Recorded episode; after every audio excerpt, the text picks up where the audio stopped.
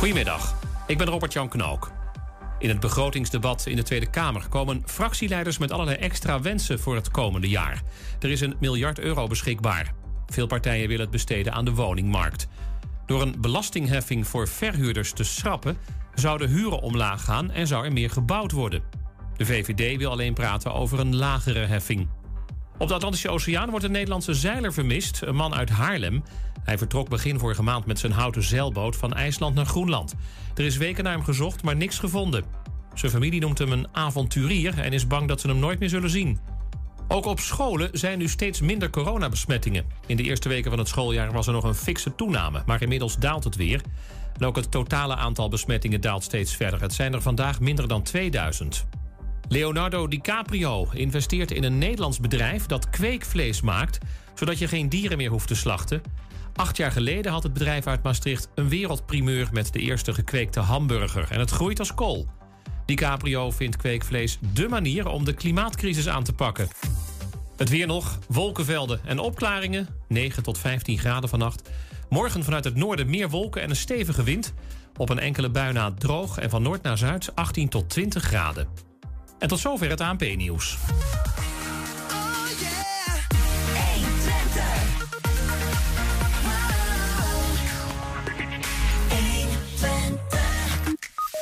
Judith Austin ontwikkelt in haar UT-promotieonderzoek een app met zelfcompassietraining voor mensen met kanker. Ja, Ron Jans gaat morgen met FC Twente voor de derde overwinning op rij thuis tegen AZ. Wat is zijn plan? Henk Dassen startte een petitie. Hij wil geen windmolens in Hengelo en Hof van Twente. Nelke Nijhuis mocht gisteren op de Dag van de Vrede in Enschede geen toespraak houden. Het is woensdag 22 september. Dit is 120 vandaag. 120. 120 vandaag. Ja, de liefde tussen Enschede en Münster was er al langer. De burgemeesters van beide steden ruilden een dag van werkplek om de stad van de ander zelf te erleben. En ambtenaren deden precies hetzelfde. Toch werd de liefde gisteren pas echt beklonken en werden de grenssteden officieel partner van elkaar. En daar hebben zowel burgemeester Onno van Veldhuizen van Enschede als Marcus Leeuwen van Münster lang op moeten wachten. Auch ganz lange. Wir hätten das schon viel eher unterzeichnen wollen. Und wir hatten auch schon viele Terminierungen vorgenommen, aber dann musste das wegen Covid-19 immer verschoben werden. Wir hatten zwar einige Videokonferenzen, aber es ist so schön, sich mal wieder persönlich zu begegnen. Zes jaar misschien, maar uh, het was uh, vanuit Enschede's kant ook... Uh, de, de samenwerking is het belangrijkste, dat we die op gang brengen. Want een van de voorzitters van de Raad van Münster zei... jullie moeten echt partner worden. En waarom dan? We doen met jullie verreweg het meeste van iedereen. Jullie zijn het belangrijkste van iedereen. En als jullie een officiële partner worden... dan krijgt, komt daar ook weer geld bij automatisch. En dan is het geen onderwerp van gesprek meer.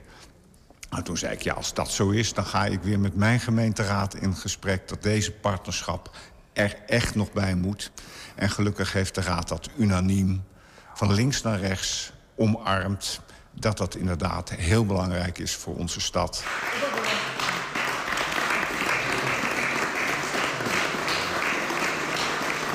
Eine Städtepartnerschaft äh, bringt die Dinge auf ein anderes Niveau. Das ist die bürgerschaftliche Gesellschaft, die zusammenkommt, die Zivilgesellschaft, das sind NGO's, das ist die Verwaltung, das ist Politik.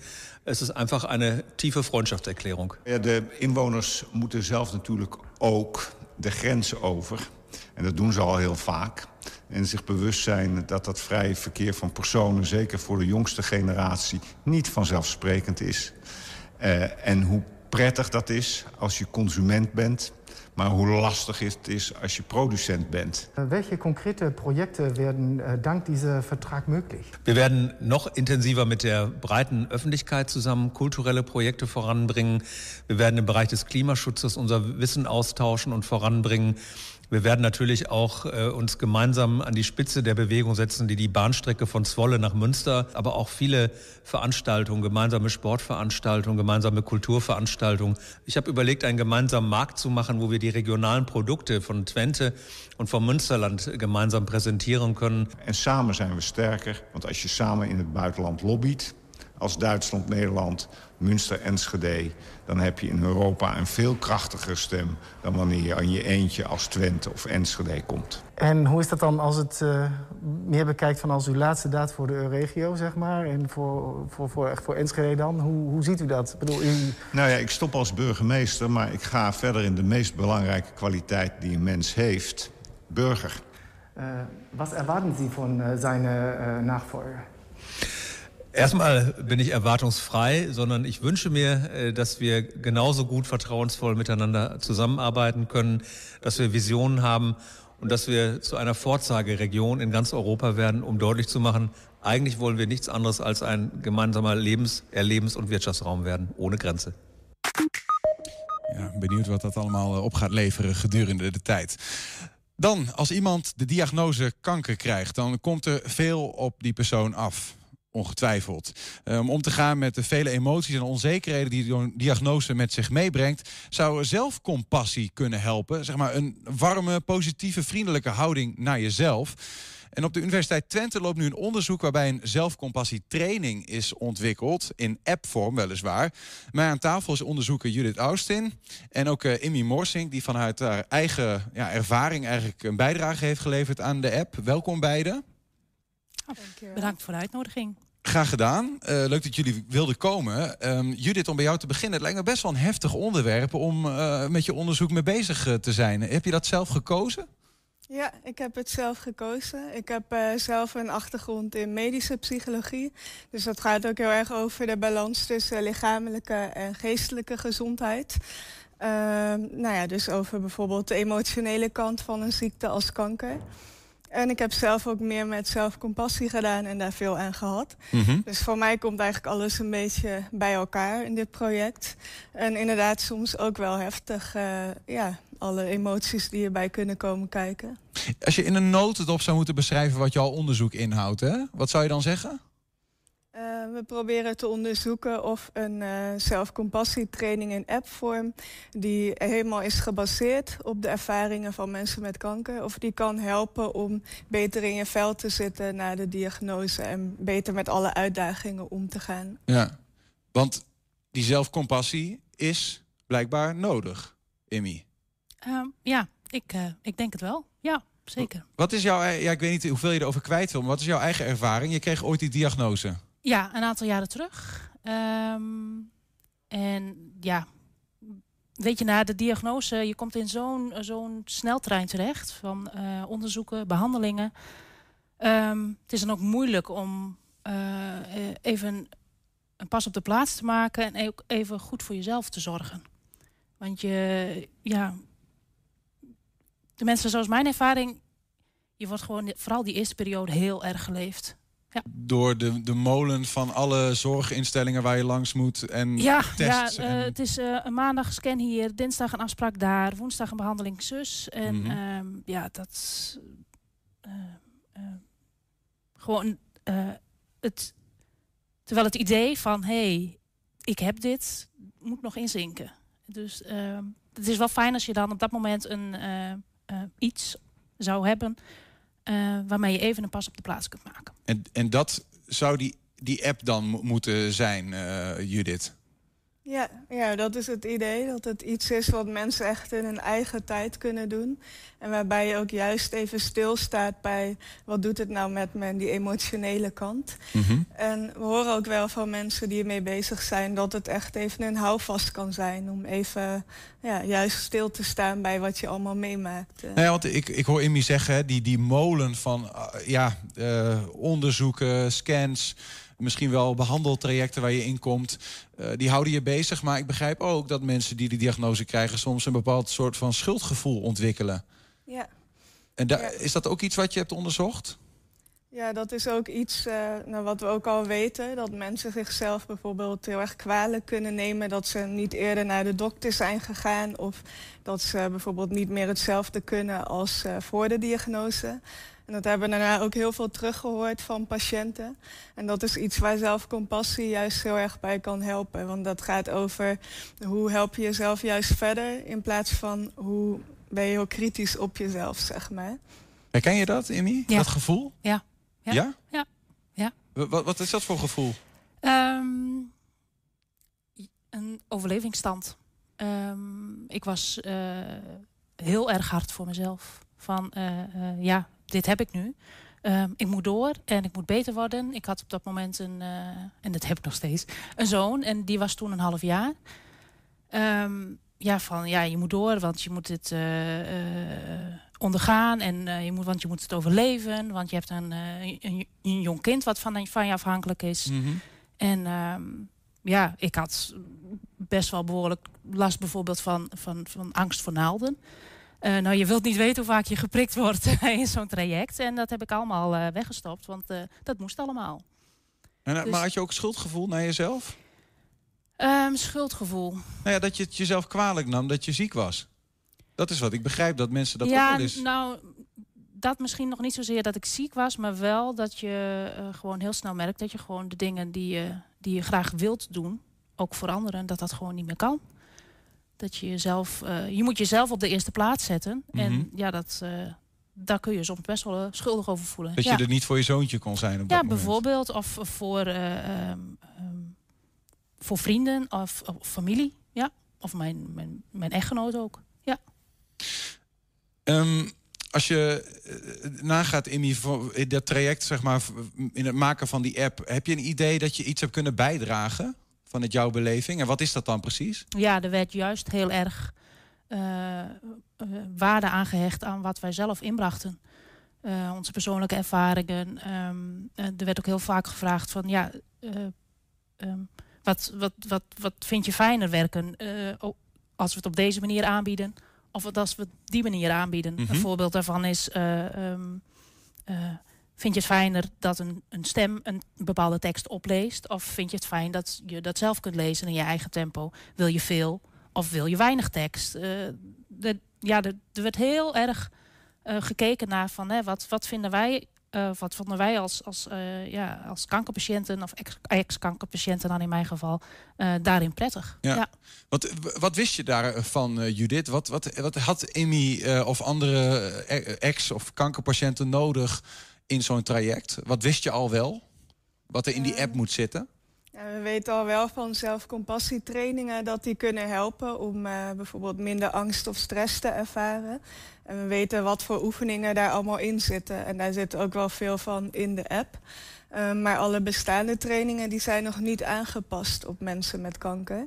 Dus dat is dan wat we nog niet wisten. Van hoe Want past die het soort nou- dat soort trainingen bestaan, maar dan nog niet voor specifiek mensen met een kankerdiagnose. Ja, precies. Ja. En ook nog niet in appvorm. Dus dan is het meer uit een boek of in een groepstraining, zeg maar. Ja. Dus eh, nou ja, dat, die oefeningen en de theorie, dat wisten we allemaal. Dat dat goed kan werken. Maar niet, hoe past het nou precies bij mensen met kanker na de diagnose? Hoe ben je dan eh, begonnen aan dit hele traject? Want, want je promotieonderzoek duurt denk ik vier jaar zoals normaal. Klopt, ja. Ehm, 2018 ben je begonnen. Eh, we hebben overigens volgens mij ook een foto van, van het, van het eh, ja, ongeveer het prille begin. Dat jullie zelfs met post-its en zo aan het nadenken zijn. Maar misschien kun je iets vertellen over hoe je bent, eh, hoe je bent gestart. Ja, nou sowieso is er eerst al, voordat ik begon, eh, is er een hele projectaanvraag bij KWF eh, gedaan. Dus die financiert dit project. Dus dan zijn de grote lijnen al bekend. En we hebben dan eerst in onderzoek in de literatuur gekeken, wat weten we allemaal al van deze trainingen. En dat hebben we dan in die workshops, eh, in workshops met um, patiënten of ex-patiënten en verpleegkundigen, hebben we dat met allemaal opdrachten steeds bekeken. Van oké, deze oefening is er, past die wel bij jullie of niet? En dat is inderdaad, was het met allemaal creatieve oefeningen met post-its en papieren smartphones maken. Ehm, en dan steeds elke workshop een stapje verder. Van eh, wat moet er in de app, hoe moet het uitkomen te zien, Eh, hoe moet dit aangeboden worden. Dus eigenlijk zijn we heel breed begonnen op die manieren. Was je daar vanaf het begin ook bij, eh, Amy? Ja. En, en wat, eh, ehm, wat, had jij, wat, wat was jouw inbreng als het ging om van wat heb je nou nodig? Eh, wat moet er in zo'n app zitten wat jou betreft? Ehm, voor mij was het belangrijk eh, liefdevolle aandacht voor jezelf. Juist omdat ik zo hard was voor mezelf tijdens het traject, heb ik na mijn eh, eh, hele traject ehm, het best wel heel lastig gehad om het ja, allemaal een plek te geven, om het te verwerken. Als ik dan daarop terugkijk, had ik het fijn gevonden dat er een app was geweest die, ja, waar ik dat soort dingen meer ja, uit had kunnen halen, zeg Hm. maar. Ja. Ja, dus als ik dat hoor, dan denk ik ook van ja, soms heb je gewoon een soort van stimulans nodig om.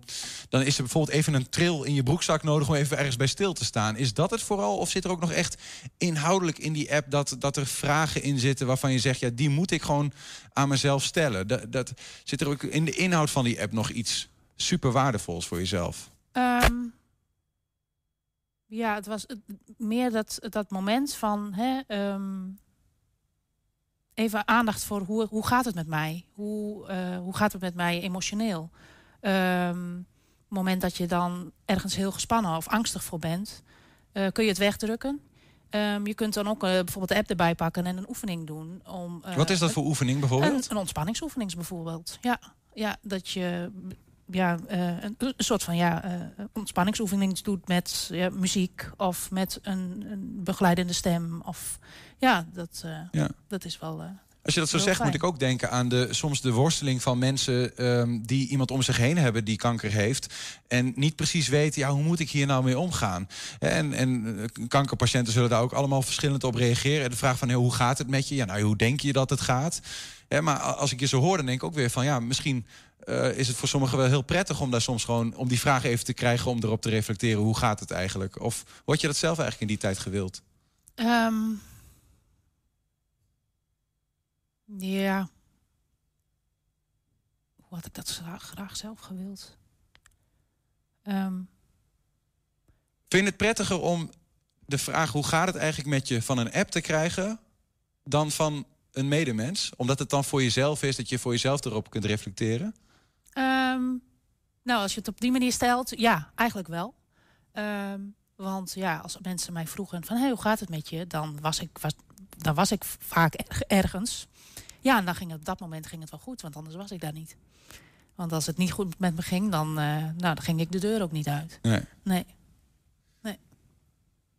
Wat zit er nou ehm, in die app, Judith, waarvan je zegt van ja, dit, dit, eh, dit- hier heb ik gewoon heel veel goede reacties op gekregen al van de proefpersonen. En dit is echt een, een waardevol onderdeel. Hier ben ik trots op. Ehm, nou, er zit bijvoorbeeld één oefening in, dat heet eh, lichtpuntje van de dag. En dan vul je eigenlijk iets in wat je als positief hebt ervaren die dag. Mhm. Ehm, en er zit dan ook allemaal inspiratievoorbeelden in voor als je het op dat moment juist moeilijk vindt om zelf iets positiefs te bedenken. En nou, dat is iets wat iedereen die aan mee heeft gewerkt ook heel belangrijk vond. Om juist die kleine lichtpuntjes, geen bucketlist, maar echt de kleine dingetjes te blijven waarderen. En als je dat in de app invult, dan ligt er eigenlijk een zonnetje op. En eh, nou ja, dat ondersteunt dat nog weer. En dat is iets wat heel veel mensen heel erg prettig vinden tot nu toe. Lichtpuntjes eh, benoemen wat, eh, wat goed gaat. En eh, dankbaar zijn voor de kleinere dingen. Ja. We hebben een, een aantal, ik zie dat het inmiddels, ik weet niet, ja, we zien het hier ook. We hebben een aantal screenshots uit de app. Dan weten we even waar we het over hebben. En Judith, misschien kun jij vertellen wat we zien. En Immy, misschien kun jij dan vertellen wat, wat, zo'n, ja, wat, wat dit voor jou zou kunnen betekenen, bij wijze van wat we dan zien. Judith? Ja, dus dit is eh, een emotiemeter en dan vul je eigenlijk in hoe je op dat moment voelt. En eh, nou ja, dat kan voor jezelf zijn om daar meer bewust van te zijn. Maar het kan ook zijn eh, om in te vullen omdat je daarna iets te zien krijgt wat daarbij past. Dus je krijgt feedback.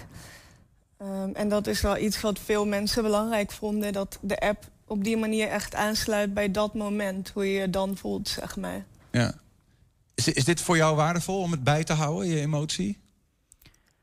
Ehm, ja, het is meer een, een, een stukje bewustwording ook. Ehm, net wat ik zei, je, je gaat zo'n eh, hectische periode eh, in, vooral net na de diagnose. Ehm, je loopt jezelf ook gewoon emotioneel gezien voorbij. En dan is ja, gewoon zo'n ja, letterlijke indicator is gewoon eh, ja, prettig om je een stuk bewustzijn mee te geven. Stel nou hè, dat die app er was, eh, gewoon eh, eh, ontwikkeld was geweest op het moment dat jij kanker kreeg zelf.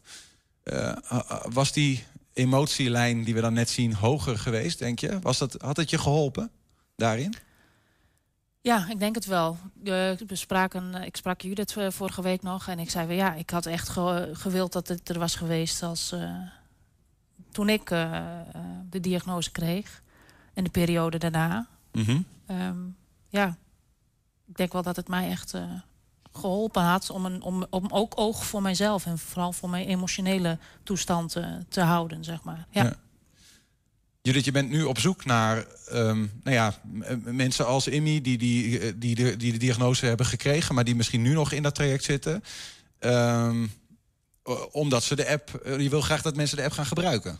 Ja, precies. Ja, we hebben de app eigenlijk twee jaar lang uh, helemaal ontwikkeld... samen met Immy en anderen. En nu is het dan de fase dat mensen het ook echt kunnen gebruiken. Dus uh, mensen die meedoen aan het onderzoek, dat zijn dan mensen die het afgelopen jaar de diagnose hebben gekregen. Die mogen de app dan helemaal gewoon uitproberen en op hun eigen manier gebruiken. En wij kunnen dat dan weer gebruiken om te kijken van nou, werkt het nou echt goed en wat werkt er misschien nog niet en wat kan in een volgende vers, uh, versie verbeterd worden. Mm -hmm. Dus daar zoeken we nu inderdaad mensen voor die, uh, nou, die de app voor zichzelf willen gebruiken en dan tegelijkertijd ook bijdragen aan, aan het vervolg van de app. Want er komt nog een. Uh, je blijft het doorontwikkelen in je, binnen jouw onderzoek of überhaupt nog? Uh, dat is wel het idee. Dat valt dan niet binnen mijn promotieonderzoek. Maar aan het einde hopen we gewoon een beeld te hebben van uh, in hoeverre is het nu al goed zoals het is.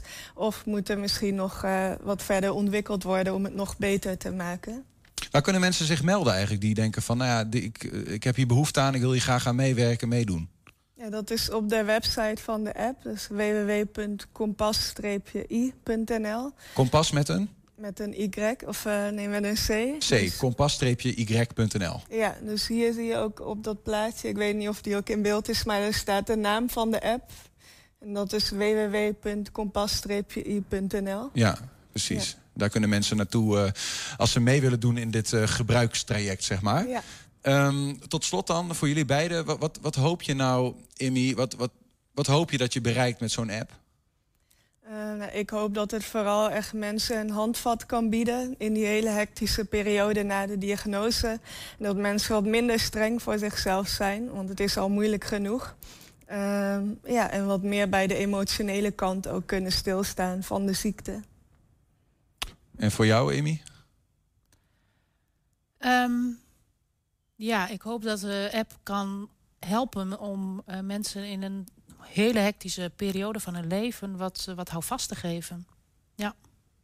En oh ja, uh, een stukje bewustwording, bewustzijn te, te creëren dat je jezelf niet, vooral jezelf niet moet vergeten in het hele traject. Vooral jezelf niet vergeten. Nee. Judith Austin en Immy Morsing, dank voor jullie komst. Dank voor de openhartigheid. En um, nou ja, succes met doorontwikkelen, Judith. En dat je ook nog je promotieonderzoek uh, met een uh, goede, voldoende, goed cijfer uiteindelijk afsluit. Zou ik nog ja, dankjewel. Ja. En dankjewel voor de uitnodiging. Graag gedaan. Dank jullie wel. Ja, zometeen Nelke Nijhuis mocht gisteren op de Dag van de Vrede in Enschede geen toespraak houden. 120. 120 vandaag. Met een doordeweekse speelronde kent FC Twente deze week een druk programma. Na de overwinning tegen Vitesse afgelopen zondag wacht morgenavond AZ in eigen huis. Bij de Tukkers is er vertrouwen getankt na twee overwinningen op rij. Maar dat is bij de tegenstander wel anders. AZ staat namelijk momenteel één na laatste met drie punten uit vier wedstrijden. Trainer, de wedstrijden volgen zich deze week in uh, rap tempo op. Uh, vergt dat een iets andere voorbereiding voor jullie? Ja, uh, dan, dan, train je wat minder hard. Uh, en nou, we hebben vanmiddag ook trainen we dus. dat doen we omdat we dan in de ochtend zeg maar, de bespreking van AZ uitwerken, voorbereiden en de training. En dan hebben wij als staf hebben we meer tijd om dat voor te bereiden. Dus het is, het is anders, maar ja, het mooiste van voetbal is de, de wedstrijden. Dus we vinden het echt niet erg. Nee. Um, donderdagavond, 9 uur. Nou ja, het is tegenwoordig alweer een beetje donker zo rond die tijd. Dat is uit ervaring gesproken nog weer heel anders in de golfsvesten, zo'n avondwedstrijd. Ben je daar benieuwd naar? Nou ja... Met publiek ik, ik, ik, ik weet dan, wel, vroeger speelde je altijd zondagsmiddags om, om half drie. Dat is echt heel lang geleden. Uh, toen ik nog sproetjes had. En, en uh, ja, toen kreeg je opeens avondwedstrijden. En, en die entourage is toch, uh, ja, dat is to, toch wat extra's, uh, moet ik zeggen. En, uh, dus ik, ik, verheug me er alweer op. Um, ik zei net ook van de wedstrijden volgen zich wat sneller op deze week. Um, in hoeverre is dat van invloed op um, wie jij wilt opstellen? Want ga je dan rekening houden met spelers... ja, die kunnen misschien nog niet heel veel aan, die net weer terug zijn? Of hoe speelt dat mee? Nou, hij eh, overweegt uh, alles, maar het belangrijkste is je kijkt naar uh, zeg maar de laatste prestatie. En van daaruit ga je kijken wie je opstelt. Ja. Um, vorige week koos je voor dezelfde elf als of afgelopen weekend als die week daarvoor. Volgens mij heb ik dat al een keer eerder gevraagd. Maar um, hoeveel waarde hecht jij aan Never Change a Winning Team? Um, ik hecht totaal geen waarde aan het woord never. Um, maar het is wel zo dat het, het, het biedt wel uh, vastigheid. Alleen, nou ja, dat, dat zei ik al, als ik zondag naar de bank keek, denk van, jeetje, uh, we kunnen echt uh, wisselen. We hebben concurrentie, we hebben goede spelers. En ja, dat kan ook van invloed zijn. Dat als je zegt van de een is net misschien niet helemaal fris. Maar dat, uh, dat zien we wel. En, en het is van zondag naar donderdag is het weer een stuk makkelijker dan van donderdag naar uh, zondag. Want dan heb je een rustdag minder. Dus uh, zondag verwacht ik dat, dat er misschien wel wat, wat meer keuzes worden gemaakt op, op, op dat gebied. Om frisse en fitte spelers aan, aan de streep te krijgen. Dus voor Heerenveen zou je daar wellicht wat meer rekening mee gaan houden? Ja, alleen dat is de, de wedstrijd daarna. Ja, nee, daar hebben we het nu niet op over. Op dit moment is nee. dat, ja, daar denken we op dit moment nog niet over na. Nee. Zijn er verder noemenswaardigheden opgetreden in de tussentijd sinds Vitesse? Uh, Wat nou, betreft het, jouw uh, selectie? Het, het, allerbelangrijkste is dat uh, wij twee keer achter elkaar gewonnen hebben. En dat geeft een heel ander gevoel van vertrouwen. En meestal vanuit vertrouwen ga je als team... ga je ook steeds meer geloven in waar je mee bezig bent. En die teamspirit is sowieso, vind ik, heel goed. Uh, drie keer was hij heel erg goed en twee keer was hij onvoldoende. En dat moeten we nu uh, uitbouwen, want het was nu twee keer achter elkaar al gewoon uitstekend. En dat moet ook morgen in AZ, moet dat weer de basis zijn. Mm. Want dat is wel weer een, uh, een aardige tegenstander. Ze hebben het wel moeilijk, maar dat ja. is echt wel een goede ploeg. Ja, ik wilde eigenlijk ook, um, zijn er sinds afgelopen weekend nog dingetjes in de selectie die jij moet mededelen of kunt mededelen? ja, um, Piri Lukoki en Tjerni zijn er nog niet bij. Oh. En de, rest, uh, en de rest is uh, allemaal op het trainingsveld. Dus uh, ja, dat is gewoon hartstikke mooi. Mm -hmm. Ja, je noemt al even, ja, die, die overwinning die doen wat met het vertrouwen. Toch hoorde ik, was volgens mij Brama na de wedstrijd ook zeggen van... ja, het kan ook een beetje, het is wel enigszins geflatteerd. Um, zit daar dan ook, kan daar gevaartje in loeren? Dat je um, nee. in ogenschouw moet houden van... hé, hey, maar er zijn ook nog punten waar we moeten werken? Nee, maar het, het, het, is zelfs zo dat uh, Wout gaf terecht aan. Er stonden maar twee spelers in de basis van vorig jaar. Ja. Dat geeft ook wel aan als er veel wisselingen zijn. Dat je ook uh, ja, de tijd nodig hebt om elkaar te leren kennen. En dan kan het alleen maar beter worden. En als je wint krijg je vertrouwen en dan wordt het misschien nog weer beter. Uh, ik heb ook wel gelezen, bijvoorbeeld van Ricky van Wolfswinkel. En ik geloof ook van Wout Brama. En dat Utrecht was niet goed. Ajax was niet goed. Vitesse was, ik vond het wel verdiend, maar het was wel geflatteerd, absoluut. Maar we deden een aantal dingen in die wedstrijd ook heel erg goed. En dat moet elke wedstrijd de basis zijn. En dat is uh, de energie, de passie, de strijd, de, de duels. De, de, de, dat, dat, dat deden gewoon uh, uh, heel erg goed. Alleen waar we verder in willen, maar dat is al een repeterend verhaal. Ja. En daar zit een stijgende lijn in, maar die lijn moet nog veel meer zijn. Dat is wat je aan de bal doet. En dat je de bal minder vaak uh, uh, verliest als het niet nodig is. En dat, dat hebben we nog veel te vaak. Ja, dat was dus trainer van FC Twente Ron Jans... die morgenavond het opneemt in eigen huis tegen AZ. 120. 120 vandaag. Vrede, vrijheid en inclusie. Dat waren de ingrediënten voor de Internationale Dag van de Vrede en Vrijheid gisteren. Thema dit jaar, die inclusie. Midden in een tijd waarin volop de discussie woedt over inperking van vrijheden en de coronapas. Die de ene wel toegang geeft, de ander niet. Coach Nelleke Nijhuis die zou voor de bijeenkomst in Enschede de jaarlijkse toespraak verzorgen. En daarbij het thema van dit moment, die olifant in de Kamer, de coronapas, meenemen. Ja, dat lag gevoelig. Zo gevoelig dat Nelleke zich in goed overleg teruggetrokken heeft. En dus die toespraak niet heeft gehouden. Nelleke is hier, welkom. Mm -hmm, dankjewel. Dat is nogal wat. Het klinkt alsof je een soort van, ja, fitty had op de dag van de vrede. Ja, ja, een fitty. Het, uh, het, het, was al een aantal dagen daarvoor in de afstemming dat we dit natuurlijk voorbesproken hadden.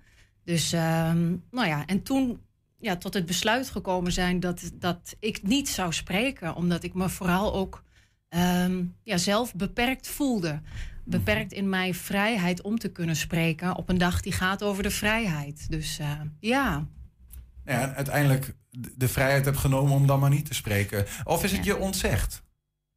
Um, nou, uiteindelijk. Ik, nou ja, ik vind het wel mooi hoe je het formuleert. Ik heb de vrijheid genomen om eh, om daar dus niet te zijn, omdat ik me daar wel beperkt voelde. Omdat we in dat gesprek er wel achter kwamen dat, nou ja, dat het misschien wel tricky zou zijn of, uh, of riskant als ik zou gaan benoemen mijn gedachten, mijn gevoelens en mijn twijfels bij de, bij de coronapas. En bij maar wat de, vinden ze daar dan moeilijk aan? Ehm, nou, ik denk dat ze ehm, misschien wel gevoeld hebben hè, voor de bezoekers of een bepaald risico niet aan wilden gaan om ongemak of hè, ehm, wat mogelijk kan ontstaan als je dit bespreekbaar maakt met Mhm. elkaar, als je met een groep samen bent. Ik denk dat ze dat hebben willen voorkomen. En ja, je zou het eigenlijk aan hun Nou ja, moeten het, vragen. nou, hè? ik, ik- Ja. ik- terwijl ik de vraag stel, weet ik ook dat we dat hebben gevraagd. En, Mhm. en zij zeggen eigenlijk van, nou ja, we hebben Nelleke gevraagd om een toespraak te houden. En, en we kregen het idee dat jij, Nelleke, ehm, ehm, eh, eigenlijk tijdens die toespraak stelling wilde nemen tegen de coronapas. En, en dat ging ze eh, te ver. Dat wilde ze liever niet. Maar eh, is dat ook wat je wilde? Nee, dit is voor mij nieuwe informatie. Hè? Ik hoorde dit zojuist. Dus dat, dat er de indruk was dat ik stelling wilde nemen. Ehm, dat is niet het geval. Zeker wil ik niet tegen iets zijn. Ik ben veel meer voor iets. Dus eh, de toon maakt de muziek. Hè? Ik ben niet eh, van nature ook niet iemand die staat te sputteren op een podium en vanuit boosheid een bepaalde eh, boodschap wil delen. Ik ben juist voor inclusie. Ik ben voor vrede, voor vrijheid. En ehm, dus, dus dat, daar had ik wat omheen willen bouwen. Om mensen te motiveren om in verbinding te zijn. En eh, nieuwsgierig te zijn en te leren luisteren. Eh, althans, leeg te luisteren Wat of je echt te luisteren. Wat bedoel je daar dan mee, zeg maar, in het kader van die coronapas? Nou ja, de meningen zijn best verdeeld. Hè? Er, zijn, ehm, eh, er is best wel wat polarisatie. Er zijn mensen die, ehm, nou ja, die daar moeite mee hebben met die pas. Ik heb daar zelf ook wel moeite mee. En ik vraag me af of dit, ehm, of dit bijdraagt aan inclusie. Of dat we juist eh, een tweedeling creëren. Want die tweedeling die komt natuurlijk op deze wijze. Ehm, dus, dus ja, daar heb ik wel zorgen om. En ik zou dat juist graag op een, op een liefdevolle wijze eh, te sprake willen brengen. Omdat ik denk dat het belangrijk is dat we hierover juist met elkaar in gesprek gaan. Juist omdat het ongemakkelijk is. En omdat we voelen dat er bij iedereen eigenlijk wat geraakt wordt. Hè? Ja, Ehm, ik moet ook de hele tijd denken, het is ook wel gewoon eigenlijk heel erg typisch wat hier gebeurd is, toch? Want uiteindelijk is eh, vrijheid eh, geen absoluut begrip of zo. Weet je wel, als ik vrijheid neem, dan gaat die soms ten koste van die van jou en andersom. En ehm, uiteindelijk in zo'n, in zo'n, op zo'n dag wil je toch stilstaan bij wat vrijheid eh, dan betekent. En dan zou ik denken, ja, dan, dan, moet, dan moeten er ook dingen gezegd kunnen worden die voor een ander niet prettig zijn. mhm. Zou ik dan denken. Maar ik weet, hoe, hoe, hoe heb je dat ervaren, dit hele traject? En dat, en dat het uiteindelijk dus, dat je niet bent gaan spreken. Ehm, nou, ik herken me in wat je zegt. Ik ben het daar ook mee eens. Ik denk dat we in vrijheid ehm, mogen zeggen en mogen delen ehm, eh, wat we willen. En ergens natuurlijk zitten daar grenzen aan. Hè? Je gaat niet met, vanuit agressie of eh, op wat voor wijze dan ook eh, haat zaaien. Weet je, voor mij zitten daar ook grenzen aan. Ik ga niet onbeperkt maar dingen roepen. Het gaat vooral om eh, wat is je intentie? Weet je, waar komt het vandaan? Wat is de plek van waaruit jij wat wil delen? En kun je die boodschap overbrengen? En mag dat bestaan? Ehm, dus ik denk juist dat, dat, dat het goed is. En dat we, nou ja, dat dat gehoord mag worden, ja. Want ergens verbaasde me ook wel dat je, eh, dat je zegt... ja, ik hoor eigenlijk net pas dat de organisatie Enschede voor Vrede... ehm, deze indruk had van mijn speech. Dat ik, me, dat ik stelling wilde nemen, terwijl het helemaal niet zo was. Hoe is dan het overleg van tevoren zeg maar, eh, gegaan? Is dat, is, dat, is dat een goed overleg geweest? Of is dit thema zo gevoelig dat ze al snel zeiden van... nou, laat dan maar zitten?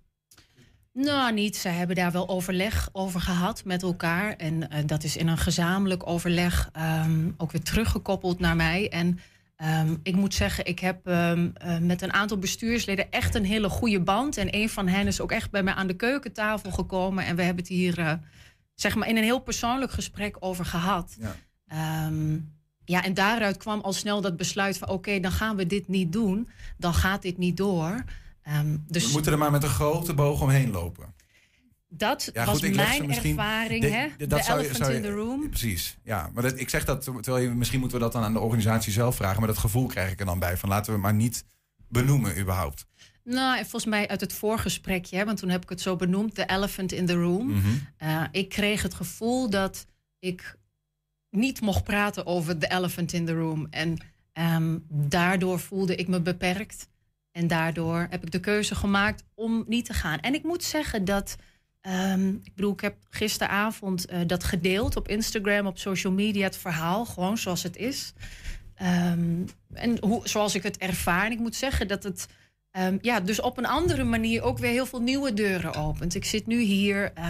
ik heb veel mooie connecties en reacties ontvangen en gekregen. En er ontstaan ook zeker juist wat gesprekken met, eh, laat ik het zo zeggen, andersdenkenden. En ik vind dat mooi. En, en daar gaat het in feite om. Ja. Dus die boodschap, ehm, die, die, die lijkt zijn weg alsnog wel te vinden. Eh, Die gesprekken heb je ongetwijfeld ook wel voor, voor deze tijd met mensen Ja. gehad, toch? Ja. Eh, Hoe gaat zo'n gesprek dan eigenlijk in jouw geval, zeg maar? Is dat, is dat ook een gevoelig thema? Loop je daar tegenaan? Dat jij, zeg maar, nou ja, een tegenstander bent, in ieder geval van de coronapas. Wat ik in jou, aan jou hoor. Mogelijk zelf ook wel eh, dan rondom vaccinatie een bepaalde gedachte hebt... die Mhm. misschien tegen de mainstream ingaat. Mhm. Ja. Hoe ervaar je dat? Nou, gelukkig, ehm, kijk, ik moet zeggen, ik heb om mij heen eh, een kring van mensen met heel veel, ehm, nou ja, mensen die op dezelfde wijze denken. Ook een aantal mensen die anders denken in mijn familie. Maar ehm, wat ik merk is daar al, dat er is altijd ruimte voor gesprek. Toch wel? Jazeker, ja, ja, ja, ja, ja. En dat geeft mij ook wel de, de, de moed en de kracht om, om dit gesprek gewoon aan te kunnen. Want ik kan me voorstellen dat als je dat in het klein met je ouders of met je kinderen, als dat al ehm, zo moeilijk is en je kan elkaar niet horen, ehm, ja, dan, dan, wordt, dan is het moeilijk. Dan is dit best een lastige tijd. En ik merk dat doordat ik dat gesprek aan kan met ehm, mensen om me heen, ken veel mensen die daar op dezelfde wijze eh, in staan. Dus die dus vooral voor bepaalde zaken zijn. Ehm, veel meer dan tegen. Want dat is ook weer zo'n stukje framing. Hè? Je wordt al zo snel een Ja, tegenstander. Toch zi- of- zijn er twee kanten van dezelfde medaille soms. Hè? Dus het is maar hoe je het benoemt. Ja. Maar, want je bent voor vrijheid, maar dat betekent Ja. wel dat je soms, soms in sommige dingen toch wel met elkaar door één deur moet waarin je tegenover elkaar staat. Ja. Nou, en wat ik nog wel wil zeggen is wat, je, wat volgens mij belangrijk is, wat ik probeer te hebben, is ehm, ook respect voor andermans angsten. Want of mensen nou een angst hebben voor corona of een angst voor de vaccinatie, er is veel angst. En ehm, ik denk dat, weet je, ik vind het belangrijk om dat te horen. Je kan daar niet zomaar aan voorbij. Ehm, want angst heeft altijd een functie. En angst heeft nut, hè? anders bestaat het in die zin niet. Ehm, maar het is wel goed om die angsten te erkennen en ze te onderzoeken. Mhm. Ehm, Ook als zo'n angst ongegrond is. ja, juist als een angst ongegrond is, Ja. dan, dan is het goed om hem te onderzoeken. En ehm, ja, nou ja, ik werk ook als eh, yoga-docent, yin-yoga-docent. Dat gaat over omgaan met, met ongemak, met ongemakkelijke fysieke sensaties. Je komt in houdingen waar je dan minutenlang in moet verblijven. En ehm, nou, onder andere leer je dan omgaan met ongemak. Ehm, maar heb je het ook hierover, hè? over angsten en ze aandurven te kijken. En ehm, eerlijk te zijn naar jezelf en naar de ander. Mhm. Ja, ik, ik zit ook een beetje te zoeken naar wat dat concreet betekent voor. eh, want eh, va- vaccinatie, veel mensen die, die tegen zijn. Ik weet, ben, ben, jij, ben jij zelf eh, gevaccineerd? Ik vraag hem even. Ik ben ooit wel gevaccineerd. Maar voor corona, Voor corona ben ik niet niet, gevaccineerd. wat, wat is dan jouw eigen ehm, eh, eh, redenering daar, daar, daarin? Nou, ik, ehm, eh, ik, ik voel me daar niet goed bij. Ehm, en eh, het, het is een nieuwe vorm van vaccinatie, een, een medisch experiment dat op zijn einde loopt in 2023. Dus dan worden de eerste resultaten bekend van eh, wat deze nieuwe vorm van vaccinatie daadwerkelijk doet. En ehm, ja, ik, ehm, ik vertrouw volledig op mijn eigen, eh, op mijn eigen lijf, mijn eigen immuunsysteem. Ik ben dagelijks bezig met onder andere mijn gezondheid. Hè? Ehm, dus ik doe daar enorm veel voor op alle verschillende vlakken. En ik, ehm, ja, ik voel me niet goed bij het nemen van die vaccinatie. En, en bedoel je dan even in het licht van wat je ook net zei over angsten, dat ehm, ja, dat je vindt dat er soms te weinig oog is voor die zorgen, voor die, voor die angsten naar zo'n vaccin toe. Dat, Ja. dat de coronapas je eigenlijk verplicht om een stap te zetten die je niet wil nemen. Ja. Ja. Ja, er is een, een, een, een andere kant. hè, Er is heel veel informatie ook over ehm, eh, vaccinatie en alles wat daarbij komt, eventuele eh, risico's, ehm, schade, noem maar op. En ik vind dat dat wel, ik vind dat dat onderbelicht wordt. En als je dat ter sprake brengt, dan krijg je al gauw een label opgeplakt. Ehm, dat je een, eh, een wappie bent of een antivaxer, terwijl je enkel kritisch bent en, en voorzichtig. En, dus zeker vind ik het belangrijk dat we op een eerlijke wijze alle informatie tot ons dienen te krijgen. Om dan ei- op je eigen hè, autonome wijze daarin een keuze te kunnen maken. Ja. Zijn dat ook dingen die je had willen benoemen in die, in die, in die toespraak?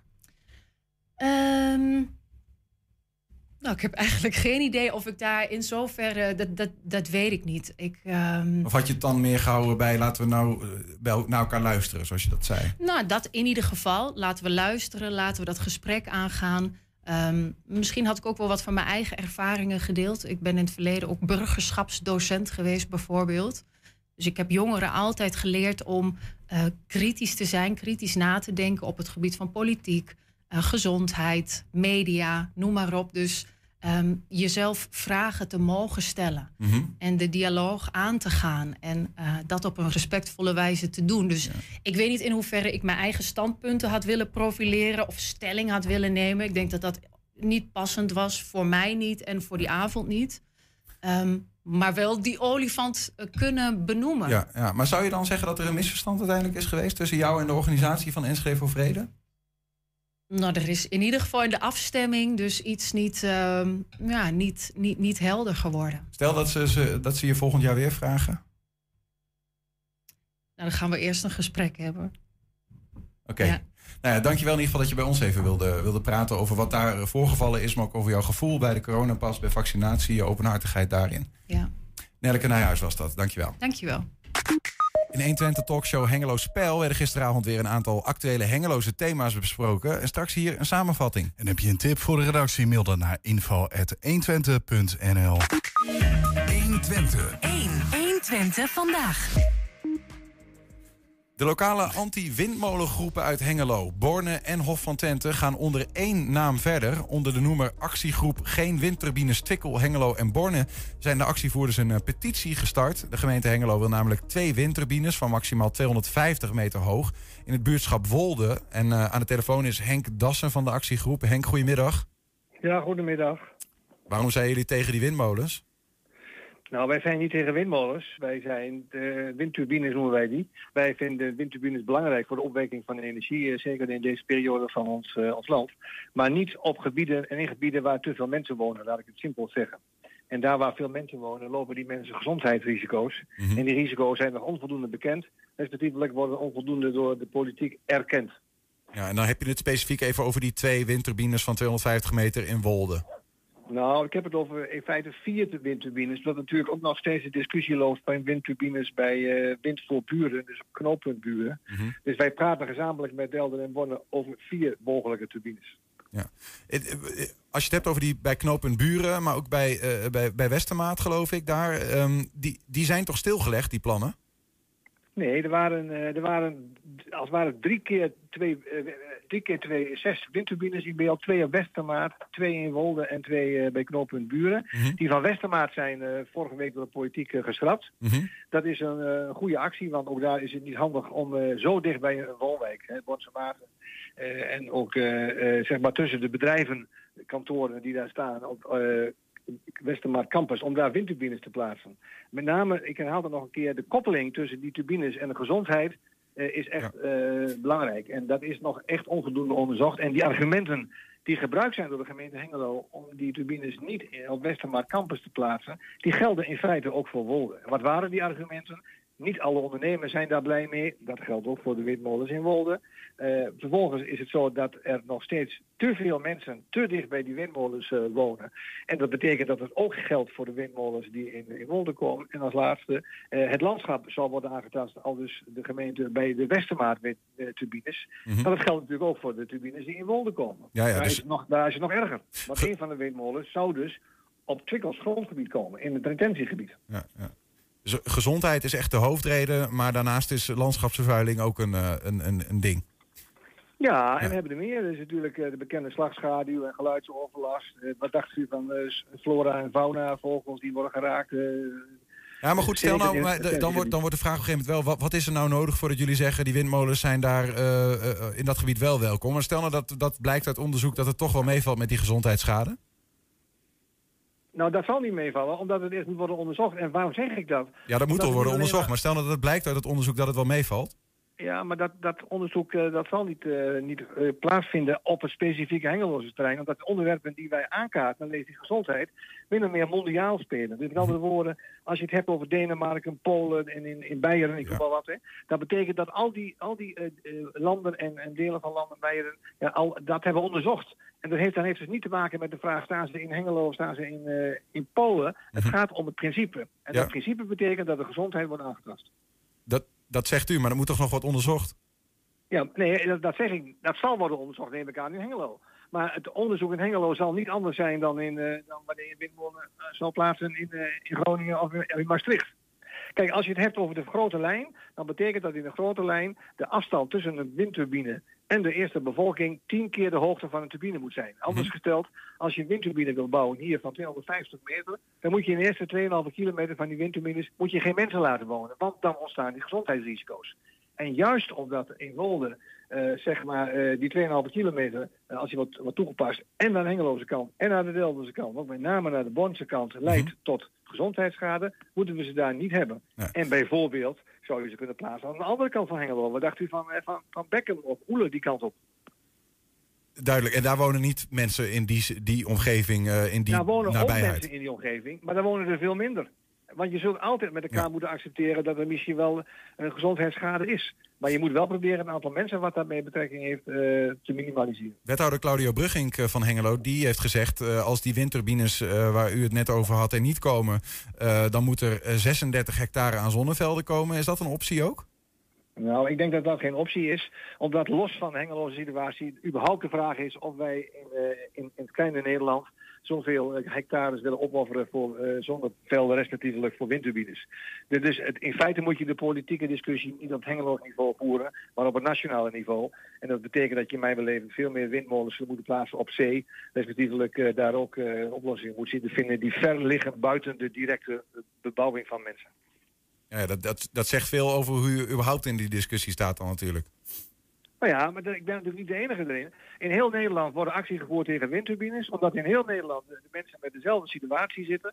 En dat betekent dat je politiek gezien in Den Haag, en ook daarover wordt al gesproken, eh, wordt nagedacht over de vraag, moet je wel in iedere stad in Nederland windturbines hebben?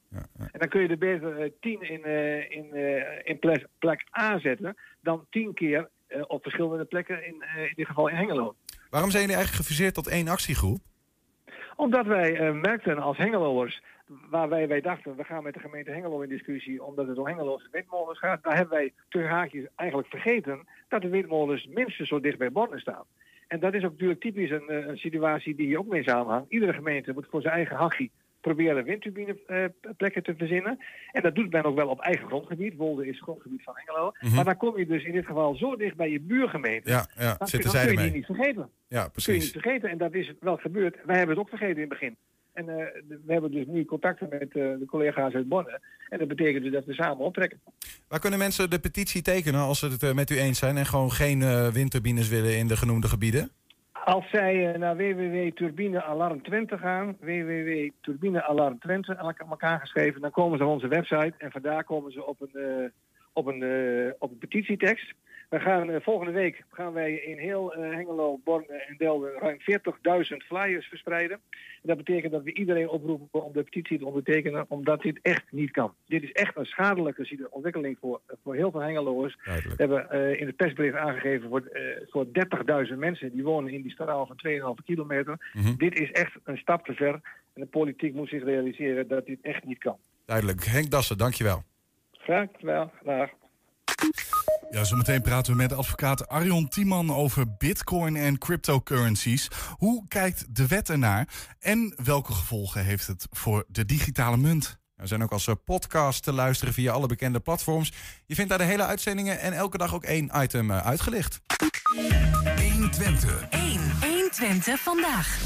Julian, ik zit even Ja? één ding mezelf af te vragen. Het is tien voor.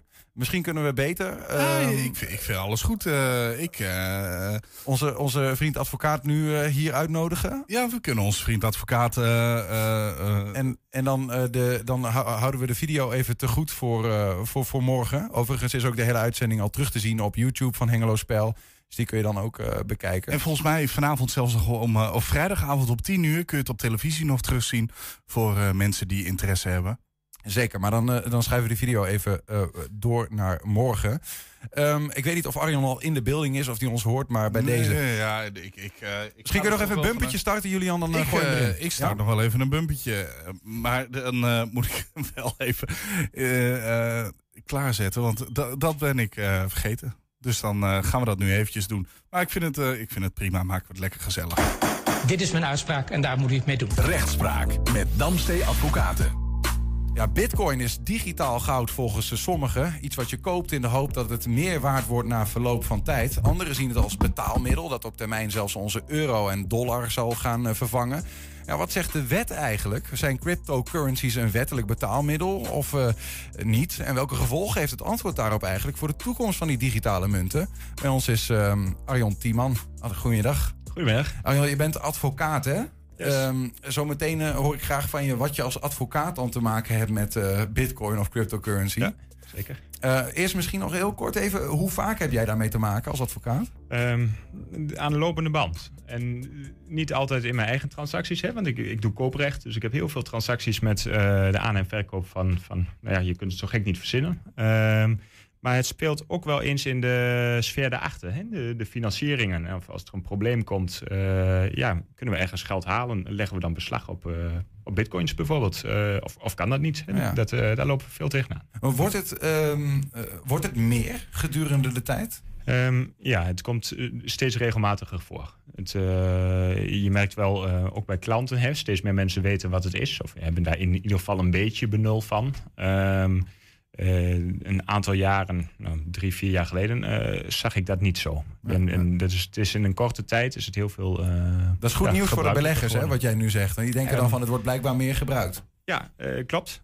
Deze week ging het wat minder, zag ik in, in de koersen. Maar ja, het gaat al tijdenlang gaat het, omhoog en omhoog. Dus, Misschien moeten we even voor, voor de gemiddelde kijkeraar, zoals ik ze dan maar noem, even een klein stapje terug. Wat is een bitcoin eigenlijk? Ehm, ja, een, digitale munt. Hè? Een eh, klein stukje code waar wij een eh, waarde aan verbinden. De- Het kan een euro zijn, het kan, het kan een miljoen euro zijn. Ehm, en het leuke van die munt is eigenlijk dat het niet wordt uitgegeven door een centrale bank. De euro die komt van een centrale bank. Ehm, die houdt daar ook toezicht op. Dus als de koers van de euro zou kelderen, dan grijpt de bank in. Ehm, dat kan bij een bitcoin niet. Dat gebeurt niet. Dat is echt helemaal onafhankelijk. Ehm, je mensen geen bepalen die waarde zelf. Ja, de markt eh, bepaalt de waarde. Hoe meer vraag, hoe, hoe duurder de bitcoin en andersom. Ja, ja, ja. Nou noemen we dat eh, een, een cryptocurrency, een cryptovaluta. Eh, Dat zou doen denken van het is een, een betaalmiddel. En je ziet ook, Tesla heeft dat volgens mij nu weer ingetrokken, maar die zei van ja, je kunt bij ons betalen met bitcoin. Eh, maar toch zeg jij ja, voor de wet is het eigenlijk geen. Ehm, ja, voor de Nederlandse wet niet. De- de- althans, het is geen geld. En ehm, eh, dat is wel grappig, hè? Want, want heel veel wetgeving is gebaseerd op, op geld. Hè? Heb ik een koopovereenkomst, dan moet er een betaling plaatsvinden in geld. Ehm, eh, nou, dat kan een euro zijn. Het kan ook een, een buitenlandse munt zijn. Hè? Een ehm, Indiase roepie of een, of een Amerikaanse dollar. Ehm, maar het kan geen eh, bitcoin zijn of een andere cryptocurrency. En dat levert nogal wat problemen op. Hoewel dat in de Nederlandse wet niet past, ehm, zegt Europa al wel van ja, maar het hangt daar wel zo dicht tegenaan dat wij bijvoorbeeld eh, eh, als we bitcoins kopen, geen, eh, geen btw hoeven te betalen. En dus daar hoef je geen belasting op te betalen. Dus het is ook niet helemaal een goed, zoals je zou denken. Mm. Dus hoe zien wij nou een bitcoin? Althans, de- onze wet. Die zegt het is een ruilmiddel. En je kunt het vergelijken met, met een, een goudstaaf of een, of een diamant. Ja, dat, ja. dat heeft een waarde. En je kunt het ruilen voor iets anders. Ehm, maar dan kom je In mijn ogen is dat dan hetzelfde. Kijk, mijn, mijn briefje van 5 euro eh, is ook maar gewoon een briefje. Maar daar herkennen wij een waarde aan toe. En dat geef ik eh, aan eh, de, weet ik veel, aan de ethos. En dan krijg ik twee Ja, derde rand. Maar ik denk, om, om een voorbeeld te noemen, hè, ik heb een fiets en jij misschien een, een skateboard of ik noem maar iets. ehm, Mhm. En jij zegt, ik wil jouw fiets ruilen tegen mijn skateboard. Ehm, dat kan, dan hebben we het echt over een ruil. Ehm, eh, daar komt geen geld aan te pas. En als wij dat briefje van 5 erbij halen, hè, dan hebben we het echt wel over, over geld. Althans, het is zo ingebakken in onze maatschappij dat we zeggen, ja, maar dat is een betaalmiddel. Ehm, als ik jou mijn fiets geef en jij betaalt daar 1000 euro voor, goed verkocht, Ja. Ehm, dan zal ook iedereen zeggen: ja, die fiets is betaald. Eh, ook, een, ook een rechter. Ehm, geef jij mij 1000 euro eh, aan waarde in bitcoins, dan kom je misschien bij, bij de rechter op een gegeven moment en dan zegt die rechter: nee, er is nog niet betaald. Er is, heeft een Ja. ruil plaatsgevonden. Ja, er is ja, wel Wat- iets teruggekomen, maar er is niet betaald. Waarom is dat juridisch anders? Waarom kijkt de wet daar op een andere manier Ehm, naar? omdat onze wet, en dat eh, moet ik natuurlijk niet al te kritisch zijn, eh, maar onze wetgever loopt nog wel eens achter. Ehm, je ziet het in de politiek, hè, voordat er een wet komt, du- duurt tijden en tijden. Eh, tenzij het de coronawet is, hè, dan gaat het allemaal wat sneller. Ehm, maar ehm, voordat eh, iets wat wij in de maatschappij doen of in het maatschappelijk verkeer al heel gewoon vinden of gebruiken, eh, echt verankerd ligt in die wetgeving, dan gaat een tijd overheen. Ja. Eh, wij lopen gewoon voor met onze praktijk op de wetgeving. En die gaat nog uit van het ouderwetse model. Ja, daar waarin geld het enige ding is waar je iets mee eh, betaalt in plaats Precies. van een ruilhandel. Ja. Maar, en wat betekent dat dan? Is de wet voor ruilhandel bijvoorbeeld ook anders dan voor betaalmiddelen Ehm, voor geld? Ja, een, een groot deel overlapt. Eh, maar eh, nou, ik neem het voorbeeld van, van het skateboard en de fiets bijvoorbeeld. Eh, gaan wij ruilen, ehm, dan kun jij mij aanspreken als de fiets niet klopt. En ik kan jou aanspreken als het, het skateboard niet klopt. Er zit een wieltje niet goed of de, de vering is niet goed... of, of mijn spaken, mijn fiets ontbreken. Hè. Daar kunnen we elkaar voor aanspreken. Ehm, dan zijn we eigenlijk allebei een soort van verkoper. Jij eh, van skateboard, ik van fiets. Ehm, en zouden wij een koop doen eh, met geld, dus Mhm. echt een koop en niet een ruil, ehm, dan kan ik jou niet aanspreken als het geld niet klopt. Want geld, dat, ja, daar, daar kan niks mis mee zijn. Eh, er wordt betaald of er wordt niet betaald. Ja. En, en bij bitcoins kan er van alles mis zijn. We maken het niet al te ingewikkeld, eh, maar je zou eraan kunnen denken van, nou, stel het staat op een USB-stickje en ik heb het wachtwoord van het USB-stickje niet, want die is beveiligd. Ehm, ja, dan is er wat mis met jouw betaling. Hè? En dan kan ik jou aanspreken alsof jij, alsof jij een verkoper bent van die bitcoins. Mhm.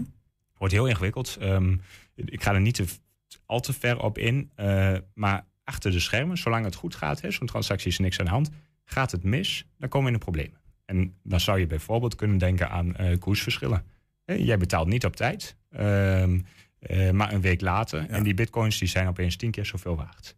Ja, ehm, wie moet dan het verschil hè, eh, in waarde betalen? Als ik dan mijn fiets aan jou dat? heb gegeven in ruil voor één bitcoin... Ja. eh, wat een hele dure fiets zou zijn, maar goed, even als voorbeeld... Dan, dan zou, ik, zou ik jou dan daarop aan kunnen spreken van... hé, hey, wacht even, jouw ruilmiddel is anders dan dat je beloofd had? Ehm, nee, en, en, dat is, en, daar komen we dan tegenaan, want dat wil jij wel graag. Want jij zegt, ja, maar mijn bitcoin is, is tien keer zoveel waard. Ehm, was dat geld geweest, bijvoorbeeld een, een Amerikaanse dollar... dan zou je kunnen zeggen, ja, maar er is een koersverschil. En we hebben wat problemen gehad met elkaar, daardoor is de betaling later gekomen. Ja. En dan kun jij dat koersverschil eh, eh, nou, op mij halen. Hè? Mhm. Ehm, of andersom, als, als jij degene bent die, eh, die het niet goed doet. Bij een bitcoin kan dat niet. Dus je loopt in de praktijk allemaal dat soort kleine risico's... waar je niet op het eerste gezicht aan denkt. Eh, maar die wel echt een hele belangrijke rol spelen. eh, met name als het gaat om hele grote transacties. Eh, Gaan wij een huis kopen of gaan wij een, hele aandelenportefeuille... of, of een, een bedrijf kopen. Ja, dan hebben we te maken met andere bedragen. En, en loopt dat in de nou, tientallen honderden duizenden euro's soms. Ja, en dat is de wet nog op dit moment. Dus je- zul je gewoon zelf rekening mee moeten houden in Ja. dit geval. Ehm, ik denk dat het goed is, ook voor ja, alle luisteraars en, en kijkers, ehm, eh, om te beseffen, ja, je gaat ervan uit dat een bitcoin gewoon hetzelfde is als geld, hè, dat je daarmee kunt betalen. Eh, maar hou er rekening mee, een transactie met, met bitcoins of een andere cryptovaluta, want er zijn, er zijn er heel veel. Mhm. Ehm, eh, die kent gewoon wat meer vereisten en risico's. die heeft wat meer addertjes onder het gras. Dus het is goed om voordat je echt met name grote transacties doet, um, dat even uit te zoeken.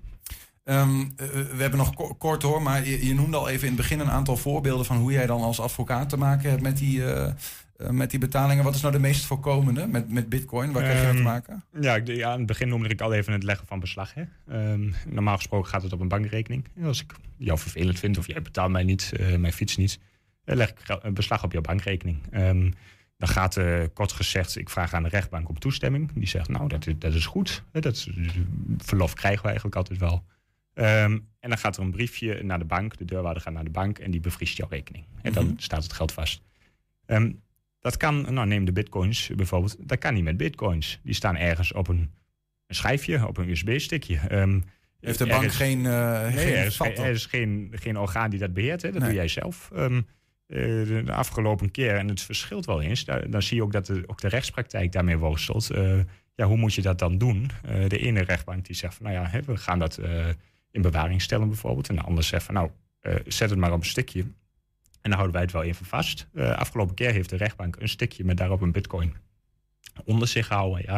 Dat is heel onwenselijk natuurlijk. Hè? Uh, er zijn duizenden rechtszaken. Als iedereen beslag gaat leggen op bitcoins, heeft de rechtbank straks een pakhuis vol met uh, bitcoins. Dat, dat, is niet, niet wenselijk. Dus er moet nog een weg uh, gevonden worden om dat op te lossen. Ja, precies. Ja. ja bovendien zou je niet hoeven zeggen, toch? Als jij, als jij mij zegt, ik wil, ik, wil, ik wil jouw middelen hebben, ik leg de beslag op. Uh, ja, dan kan ik ook zeggen, ik heb helemaal geen bitcoins, terwijl het wel zo is. Um, ja, nou ja, daar komen we wel achter. Hè? Dat, daar zijn manieren voor. Maar als jij het echt goed verstopt, ja, dan kan dat inderdaad. Um, terwijl als ik, als ik naar de bank ga, um, daar heb je wel een punt. als ik zeg van nou, ik, wil, ik wil bij Pietje of Jantje beslag leggen op zijn rekening dan moet die bank aan de deurwaarder verklaren hoeveel geld daarop staat. Die moet zeggen, nou, dit, uh, het beslag heeft doelgetroffen. Hè, er staat 10.000 euro op, die staat nu vast.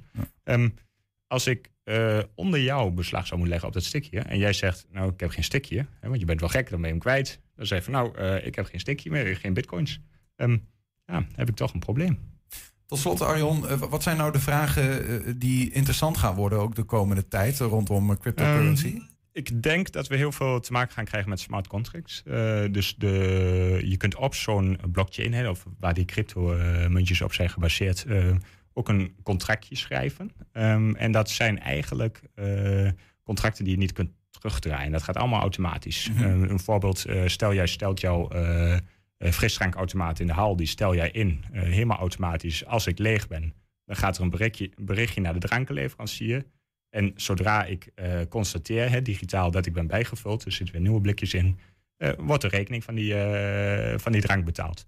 Daar zit geen mens tussen, dat kan helemaal automatisch. Je kunt hem, maak je hem helemaal futuristisch, misschien met drones, drones zelfs laten bijvullen. Mm -hmm. um, daar komt geen mens aan te pas en het contract um, is keihard. Dat wordt gewoon uitgevoerd. Wij kunnen niet ergens dan nog zeggen, we, we schorten die betaling even op of we houden hem even achter, zoals wij op dit moment kunnen. Mm -hmm. um, daar zit weinig ruimte in uh, voor redelijkheid en billijkheid. Um, en ook met bijvoorbeeld als het gaat om bescherming van consumentenrechten. Als jij iets koopt online, dan kun jij je twee weken lang bedenken. Daar hebben we het een halfjaartje geleden geloof ik een keer over gehad.